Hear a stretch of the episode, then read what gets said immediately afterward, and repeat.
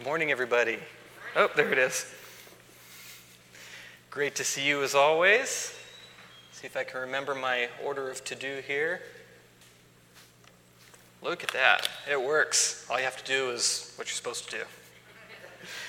Well, it's great to see you all here this morning. Um, I had so much fun last time. Really appreciate being here. And, you know, I absolutely love doing this, but figured we'd change things up just a little bit. I usually like to go through a nice big chunk of scripture and break it down and just really stick in that word. We're going to have plenty of scripture today, but I wanted to really kind of show you what my process is for breaking it down and understanding it because we're expected to understand scripture, and that can be kind of hard. There's uh, a lot there. There's a lot of words and culture and everything that kind of go into it, and it can be a little bit difficult. Some people spend their entire lives going through and trying to understand. I'm talking about people with doctorate degrees that go through course after course and seminary and, and a lot of education going into understanding the original languages, the original intents, the culture, the history of the time. And that's really important, and that's really hard for those of us that don't have the time and resources to go and do that, myself included. But faith does not want you to turn your brain off. You're not expected to just blindly follow God. He's a reasonable God. He's not expecting you to just turn logic off and, and focus in on Him regardless of everything else. Scripture is reasonable. So I wanted to take you through some of the process and where we see that reason in Scripture. Scripture itself encourages reasoning and understanding. My favorite verse, one of my absolute favorite verses is in Isaiah 118 says, Come now and let us reason together, says the Lord. Though your sins are like scarlet, they shall be as white as snow. Though they are red like crimson, they shall be as wool. Now, a lot of people look to this scripture right here and, and you see the, the message of salvation in there, and that's a wonderful thing. But I actually like this for a slightly different reason, and that's the beginning, where he says, Let us reason together. For me, where I needed the Lord to meet me was that reasoning. That was where I was focused. And, and this is one of the ways that he did that, is showed me through his word it's reasonable. It's, there's nothing crazy in here. He's a reasonable God. He's not asking for blind faith. He's not saying just believe. He's saying, I'm reasonable. And in here, he's inviting us to have a relationship with him, specifically with his children, that can reason with him. He's not giving them anything difficult. He's not giving them anything just to be mean or just to be a particular way. Everything is reasonable. Scripture says uh, God's followers reasoned with people. In Acts uh, 19, specifically 8 through 10, uh, it describes Paul's work at Ephesus. Uh, it says, And he went into the synagogue and spoke boldly for three months, reasoning and persuading concerning the things of the kingdom of God. But when some of them were hardened and did not believe, but spoke evil on the way before the multitude, he departed from them and withdrew the disciples, reasoning daily in the school of Tyrannus. And this continued for two years, so that all who dwelt in Asia heard the word of the Lord Jesus, both Jews and Greeks. Paul didn't come in there and force a conversion. He didn't come in there and say, You'll get these warm, fuzzy feelings if you convert. He didn't come in there and try to trick them into it. He reasoned. Paul and his people went through the scriptures, they went through verse by verse and showed how this points to Jesus. He didn't just expect blind faith, he went out and he reasoned with the people. But reasoning wasn't just limited to people like Paul. 2 Timothy 2:15 through 7 says, "Be diligent to present yourself approved to God, a worker who does not need to be ashamed, rightly dividing the word of truth. But shun profane and idle babblings, for they will increase to more ungodliness. A good, godly follower sees how to follow the scripture. There are two things here that jump out right at me. It says, rightly dividing the word. That's just really understanding how it goes together. Rightly dividing the word is understanding and reasoning through the word of God. And it says, But shun profane and idle babblings, for they increase to more ungodliness. You know what an idle babbling is? You ever see some of those, uh, and you can't stereotype all of these posters, but some of those, uh, you know, they've got a really nice, beautiful sunset and it says something really, really, really deep, but some of them, when you think about that, it's, it's kind of nonsensical. You know, it's, it's just kind of idling or stating the obvious or, you know, something, it doesn't really have a whole lot of value. And so what he's saying is be careful of somebody that stands up and speaks really well and speaks really elegant, but doesn't actually say something. Rightly dividing the word. And this is for all of us. We're not necessarily all meant to go out and preach the way Paul preached, but when we crack open our scripture, we should be able to read through there and we should be able to rightly divide that word. In Acts 17:10, we also see that reason is part of accepting the truth of scripture. It says uh, then the brethren immediately sent Paul and Silas away by night to Berea, where they arrived. They went into the synagogue of the Jews. These were more fair minded than those in Thessalonica, in that they received the word with all readiness and searched the scriptures daily to find out whether these things were so. So, how did the Bereans respond to Paul coming out there? Paul was doing his part, he was reasoning through the scripture, but they still had a job to do as well. They reasoned through the scriptures, they checked the scriptures, they searched the scriptures. Paul says that scripture says this. Does it really? Is Paul understanding correctly? And they go through there and they find that and make sure Paul's got the context right, that he's got the true meaning, that they, that they agree with what he's saying that scripture says. They could have taken it by blind faith and said, well, you know, Paul's a really respectable guy. He's real powerful. He's really smart. He's accomplishing a lot of work. You know, if he says this, I'm sure it's true. And they could have been done. But Paul was also a man. Paul was subject to mistake. They searched the scriptures daily. They didn't blindly believe whatever Paul preached. They compared scripture and they reasoned it out.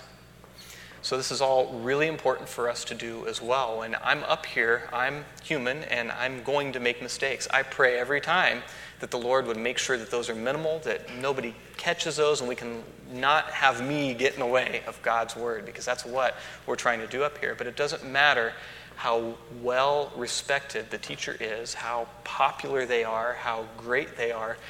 Our job is to check it in Scripture when Pastor Steve comes up here himself and says, the Bible says this, and you you don't remember that, go find it. He could be wrong. He's usually pretty accurate. He's a great teacher. But our duty is to check that and to make sure, because we're ultimately the ones responsible for understanding, right? So let's pause for a moment um, I think I've uh, established how important it is for us to understand the Word of God and to reason through it and to really get the verses that we're going through. But I wanted to speak a little bit about what we do with that understanding. So I, uh, I found this, uh, this saying here. You've seen it, it's on your, your church bulletins. It's one of, uh, one of my favorites. It's not directly from Scripture, but it summarizes uh, several scriptural verses. Um, I, I, looked it up and I tried to pinpoint the origins, um, thinking that you know I'd find a nice name in a region, and I found several of them, um, and nobody seems to agree where this came from. Uh, there are four or five different possibilities and different people that have this attributed to them, but needless to say, they, they got it from scriptural basis, and, uh, and it's pretty good for what it is. It says, In essentials, unity, in non essentials, liberty, in all things, love. All of the things that are essential, what is that? knowing that Christ is our Savior, knowing that He died for our sins, that He resurrected, that He is God. These are essential things. That's what makes us Christian. In the non essentials, liberty. You should only be listening to Christian music. Well, scripture doesn't really say that, right? Let's have some liberty there. You can, you can worship God that way, I'll worship God my way some of the things where scripture is maybe a little silent or not completely focused in on, and, and we could both be right or we could both be wrong. Show liberty. We don't want those things to divide the body of Christ. So when we're going through there and we're doing our reasoning through scripture, sometimes the Spirit will speak to us and how that scripture is to work in our lives, and that the Spirit will speak to us various different things that maybe some of it's just for us, and maybe some of it is just flat out that we, we misunderstood. We need to be careful not to be divisive about what we know to be the truth.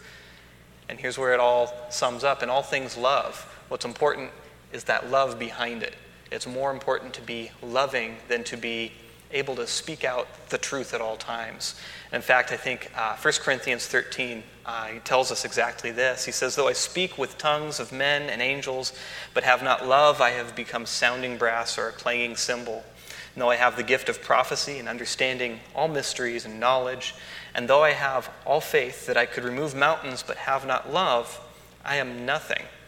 And though I bestow all my goods to feed the poor, and though I give my body to be burned, but have not love, it profits me nothing. What Paul is saying right here is you can be the most intelligent theologian the earth has ever known, and if you are not speaking God's word in love, it's going to be ineffective. So, as we go through and figure out how we rightly divide the word and what that means, bear in mind that when we come across our findings, we need to be loving towards our brothers and sisters in Christ.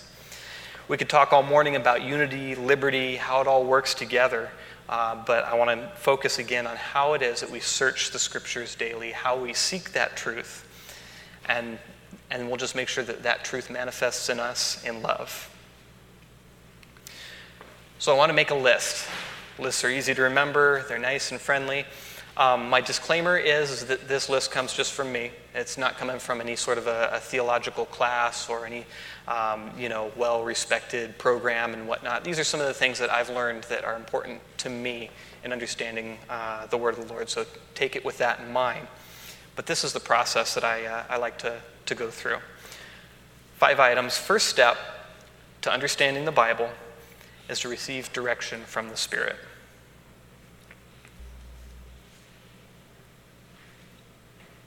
Lost my place. There it is. Start your study time in prayer. Start your devotion time in prayer. When you're speaking the word to somebody else, when you're teaching them about the Lord, start it in prayer because this all comes from the Spirit first and foremost. God's word is truth, it's from the Spirit who speaks it to us. Proverbs 3 5 and 6 tells us, Trust in the Lord with all your heart and lean not on your own understanding.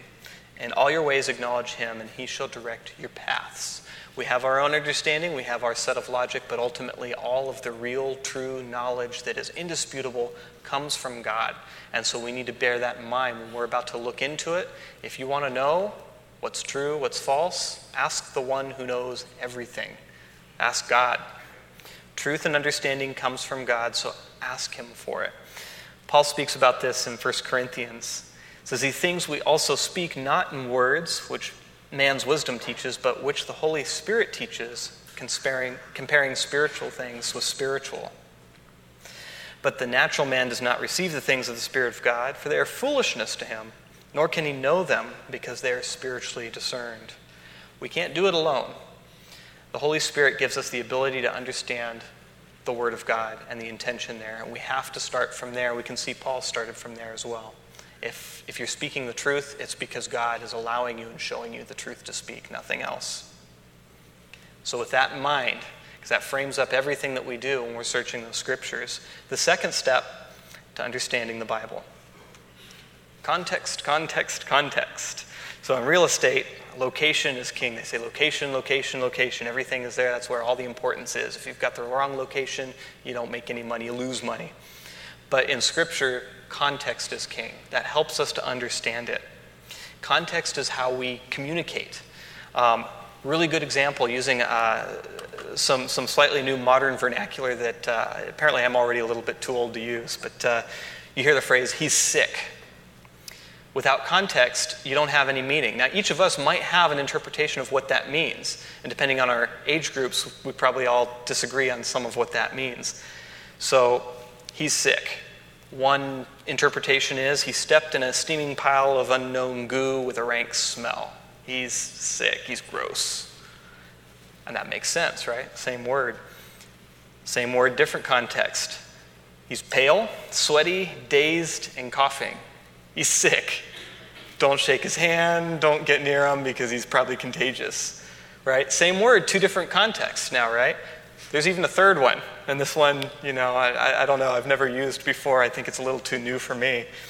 He put on a winged suit and flew down the side of a, the side of a mountain at 120 miles an hour. If any of you have ever seen that on YouTube, it's absolutely amazing. These crazy guys just flying through the air on a, on a wingsuit. And they say, he's sick.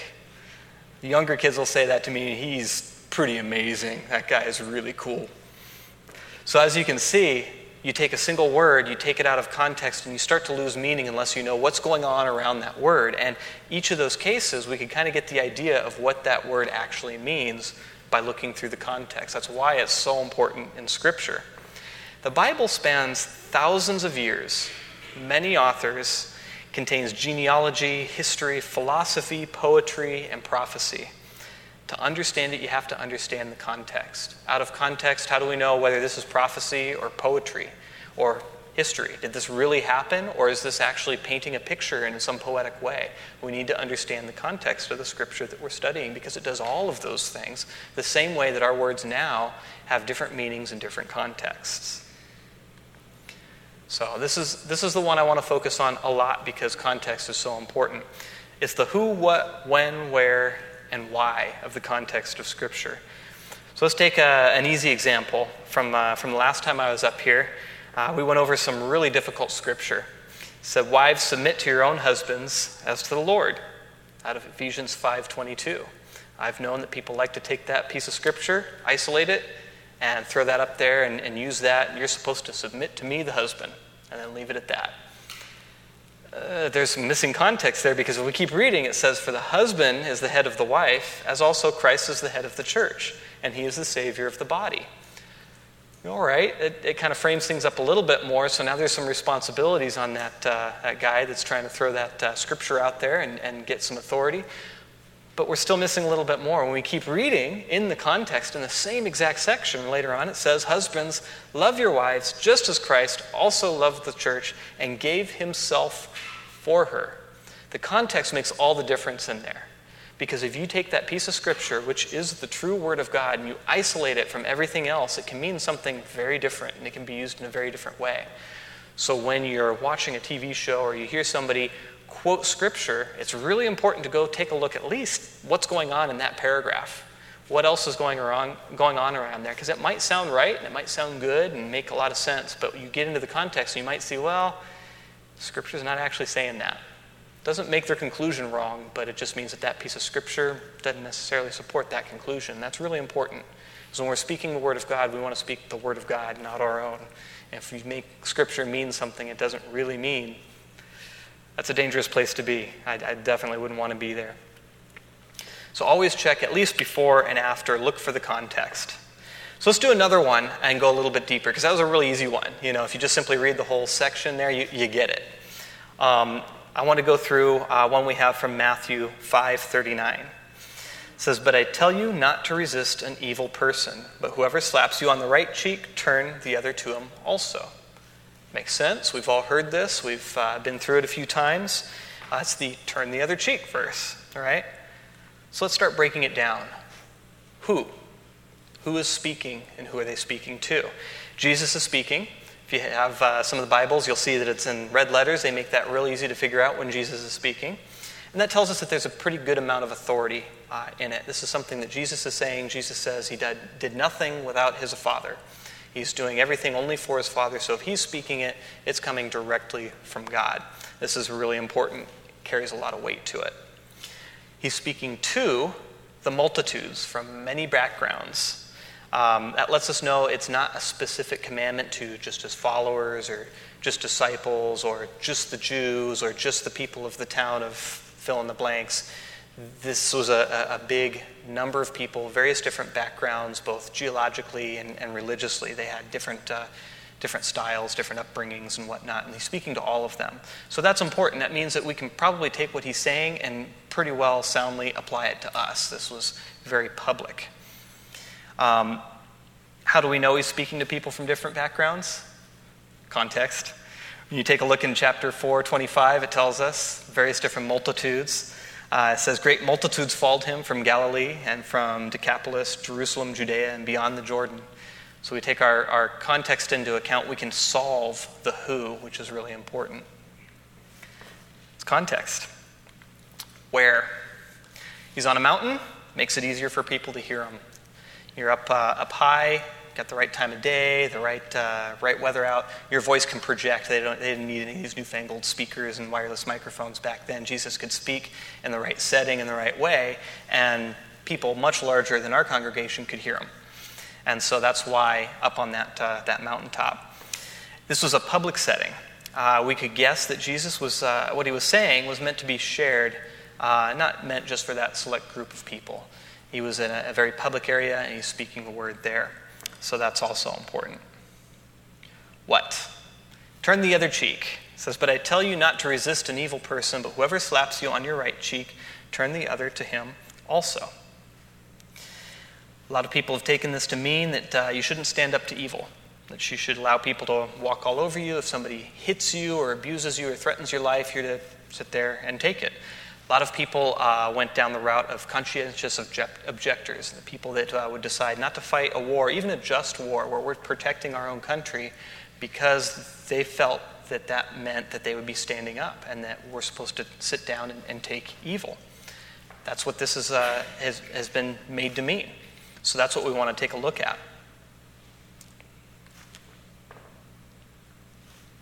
And we have when. This is really important where it starts to come into, in, into play here. Um, at the time and the location, a slap across the cheek wasn't me trying to physically harm you, it was me insulting you. It's like calling you a name or extending a, a, particular finger in your direction, as our modern culture would be. It's the same sort of a thing. It was a, a vulgar uh, hit to somebody um, to really just get them, to, to upset them, not necessarily to physically harm them. Of course, there's a sting that goes with it. So, as we clear things up, we see one of two possibilities. Jesus might have been talking about taking a beating without standing up to him, uh, not resisting an evil person. Uh, but he also could have been saying, if somebody insults you, even though you're justified to respond to that insult, just let it go. Why? Why is Jesus saying this? And this is where context starts to come into play. What was he trying to express?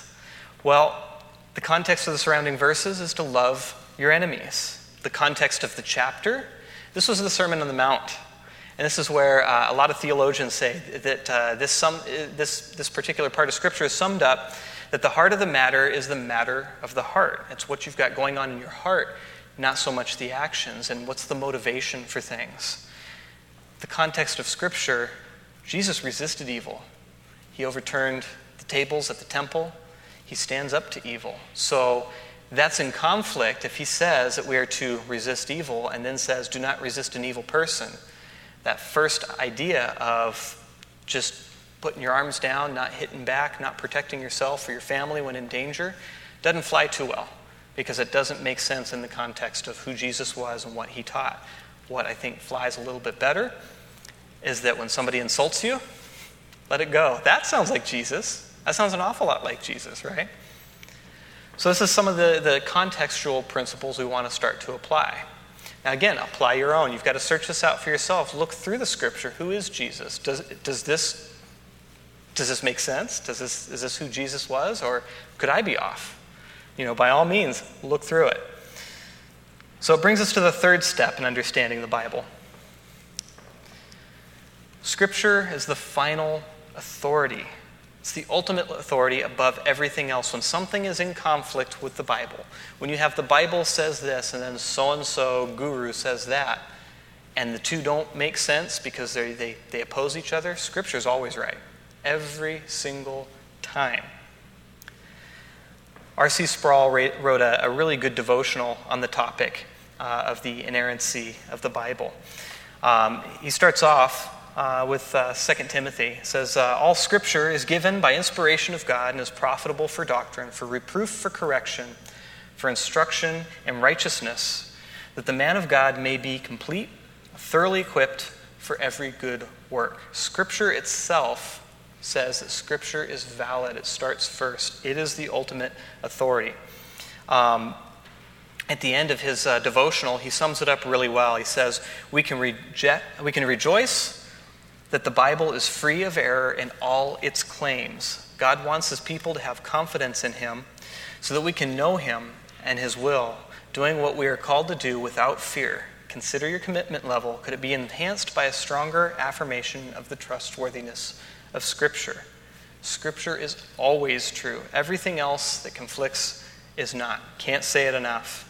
And if we have a really good understanding that Scripture is always true, what we'll find out is when we find something that we come across in Scripture, it doesn't make sense, it's a me problem. why do I not think that that's true? Am I interpreting the scripture wrong? Because that's always a possibility. Maybe I'm reading it and I think it's saying one thing when it's actually saying another. Or have I been taught somewhere else and that somewhere else is flat out wrong? It happens a lot. On the same level, interpret Scripture with Scripture. Scripture always agrees with other Scripture. It's a massive miracle of God that I'm not sure that we always fully comprehend. The number of authors, the amount of years that have gone by as Scripture was built, and there's nothing that disagrees with anything else because it is God breathed, it's inerrant, it's God's Word. That's a, an amazing feat that only God Himself could do. But it gives us this nice little context where when we find that this doesn't agree with that, that tells me one of these two, or both of them, I've got wrong. And that's really useful because sometimes I go through there and I think something means something else, and then I see something that conflicts. Ah, I'm glad, glad I found through Scripture that I'm wrong. I'm, I'm missing something here. Lets me know I've got further study. I maybe need to start asking some questions, you know, that sort of a thing. Jesus demonstrated this when he was uh, tempted by Satan, this uh, importance. Um, we see this back in, uh, in Matthew. It says, uh, Then Jesus was led up by the Spirit into the wilderness to be tempted by the devil. Then the devil took him up to the holy city, set him on the pinnacle of the temple, and said to him, If you are the Son of God, throw yourself down. For it is written, He shall give His angels charge over you, and in their hands they shall bear you up, lest you dash your foot against a stone. What should really, really blow everybody's mind is Satan is quoting God's word. He's quoting scripture here. This is out of Psalm 91, verses 11 through 12. He's quoting scripture. He's not even changing the words, he's actually quoting scripture. But he's quoting it out of context, isn't he? We can see that because Jesus said to him, It is written again, you shall not tempt the Lord your God. So Satan quotes scripture, he quotes it out of context. And what happens? Jesus says, Nope, that's out of context. The context is this other scripture over here says, You shall not tempt the Lord your God. You're misusing that scripture. You're using that truth wrong. You've ruined it. Big difference. Satan takes something that's completely a literal, uh, a literal quote, and, and the way he uses it is flat out wrong and mis- misleading. Satan shows his hand with the way he deals with Jesus. Uh, he, he, he tries to go kind of sneaky around the corners because remember, when Jesus is being tempted, he's being tempted, right? He has needs, and Satan is trying to get him to use his emotions to fulfill those needs. So, number five on this list is without emotion. When we look through the scripture, every single last one of us is going to encounter a verse that we don't like there's some hard things. When Scripture tells me that I will go through troubled times, I don't like that. I really wish I could take that and make a different interpretation out of it and make it say that God is going to make sure that I'm always comfortable my whole entire life. But if I let my emotions get in the way, I'm going to ruin that truth for myself. See, Satan was trying to appeal uh, to emotion when he was speaking to Adam and Eve in the garden. When he's speaking to Eve specifically, remember he says, did God really say? He plants a little bit of a seed of doubt there. He got Eve to question the word of God. So, right off, God gave her instruction, and he says, Well, let's take a closer look at that. And then he drops this on her. He says, You will not surely die, for God knows that when you eat of it, your eyes will be opened, and you will be like God, knowing good and evil. What is he appealing to? Wouldn't wouldn't any of you like to be more like God? Wouldn't you like to be more powerful, more amazing like God? That's something that no doubt Eve would have wanted. You know, that's, that's an emotional uh, appeal here. And so she fell. What about us? You ever run into any particular part of Scripture that somebody can kind of reason you out of? That you toss that aside because you really, really, really want it? There have been a lot of uh, Christian counselors that go through um, before and after divorce counseling as a really good example, because that's one of those that, uh, boy, anything stirs up emotion. That's got to be one of the top, right? There's places of hurt, there's places of lust, all of that filled in with various different divorces for different unbiblical reasons. And these counselors will get some, some really interesting reasoning. One of them is God will forgive me I can do it now and then ask for forgiveness later, right? Kind of makes sense. You see that in Scripture that oh, God will forgive me, but is, is that really what God wants? I, I don't know. I, I, don't think that's uh, very safe at all, but I could see where you'd want to twist it and make it, make it seem like that. Like that's perfectly okay to, to commit that sin because I really want it, really need it, and then He'll forgive me afterwards. Another one is, um, you know, they'll say, oh, my significant other committed spiritual adultery. They weren't, they weren't there for me when I needed them. They didn't provide for me in the way that the scripture says they're there to provide. And so it's kind of like adultery, and adultery is a reason for divorce, right? You're playing with some words there. I'd, I'd, struggle to find anything in scripture that would allow you to make those kinds of uh, relations. Um, and then I, have even heard this from, from some people in the past say, well, you know, I, I, shouldn't have been married to begin with. I was violating what God wanted for me when I got married, and so, you know, I'm just making it right. These exceptions aren't in Scripture, they're not in there anywhere. And they're, they're a, a, an indication for anybody that would say these things is that this is a hurting person, or this is a person that has some, some very emotional motivation. And the best counsel they receive is you need to take the motivation out of it and go with the black and white truth of God, because that's what matters and that's what we need to fo- focus on. So, all of those excuses are just, they're really poor arguments when we break them down. Uh, you know, not being in the middle of it, it's easy for us to see because we don't have that emotional connection. We can see that they're really bad arguments. They're uh, fueled by emotion, uh, and none of them hold biblical ground. So, to recap on these five items, how do we understand the Bible? Step one, we always ask direction from the Holy Spirit. He is the holder of truth. Let's talk to the author of truth first before we go anywhere else because He gave us our word, it's written down. Let's ask Him, Lord, what was your intention? What are you trying to do with this? What are you trying to accomplish? How can I use this in my life? And then I'll read through it and try to understand. And He'll hold my hand and walk me through it. That is amazing. That is really amazing. Number two, look at the context because words have different meanings in different times. You need to check your culture and figure out what did that mean back then. We've got words nowadays, for example, that mean something completely different. If I, uh, if I were to stand up here and say I had a gay time last night in the 1950s, everybody would be very happy for me. If I do that now, you're all going to wonder what is wrong with me, and I'm probably not going to be up here again. The word means something different now. Same word. We need to be aware of that context. We need to be aware of the cultural context. What was the word? What was the sentence? What was the phrase used for at the time? And that's where finding uh, the commentaries and finding the, uh, the footnotes in your Bible is going to be really, really useful because a lot of very intelligent people have gone and done a lot of this footwork for you because this is uh, so important. Uh, number three, Scripture is always true. Use those commentaries, use those footnotes, but bear in mind if the commentary says something different than what Scripture says, you have to take Scripture, throw the commentary out. It doesn't matter how intelligent the person who wrote it is, how well respected they are, how godly they appear. If it's in conflict with Scripture, Scripture is always correct. Number four, interpret Scripture with Scripture. We know that it is all true all the way through. There aren't contradictions in the Bible, so when you find them, it's a nice indicator to you that you need to study further. And you can learn some really neat, amazing things when you encounter those. Don't ever throw your arms up and say, well, Bible contradicts itself, because it doesn't. But start asking the questions, doing the research, and figure out what am I getting wrong on that. And then, lastly, don't let your emotion get involved. We, our, our reasoning adjusts throughout the day. If I haven't had caffeine, I'm not going to be terribly reasonable. I'm going to be kind of snippy and, you know, maybe kind of mean from time to time. My emotions can kind of get hold and change the way that I logic. So uh, be aware of that. Be, be aware of what are your motivations for taking Scripture in a particular way, and could those be getting in the way? And then here's a freebie be silent when Scripture is silent. We're dealing with the truth here. This is so important. You don't want to change it. If you don't know, that's okay. It's always okay. It's okay to say, I don't know if somebody's asking you something. I do it a lot. You guys know that.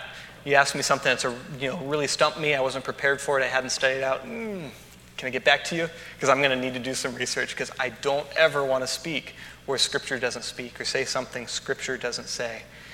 It's precious. The truth is precious. Jesus said, I am the truth, right? It's precious and needs to be treated with respect. We don't want to add to it, we don't want to soften it even. If Scripture says this is the way something is, don't try to figure out how you can soften that blow. This is what Scripture says. We're just the messengers. We don't need to soften Scripture. Just let it stand on its own. So, with that, let's, uh, let's go ahead and end in prayer. Father, we thank you so much for, for your word. How amazing it is that, uh, that we can understand the one true God through your word, through what you're willing to share with us. Lord, we don't ever want to take it out of context. We don't ever want to take your word to mean something that you did not intend it to mean. So we pray that you help us to have our eyes open, that when we approach Scripture, we do it out of respect, first and foremost, that we never let Scripture prove our motivations, but instead we let Scripture show us your motivations, Lord, that we learn more about you through it, that we learn more about what it is that you have in store for us and what it is you want us to do. Lord, we just ask that you uh, continually watch over us, help us to reach these new understandings time and time again. And Lord, most importantly, we thank you so much for loving us so much that you would do that for us. And we thank you in Jesus' name.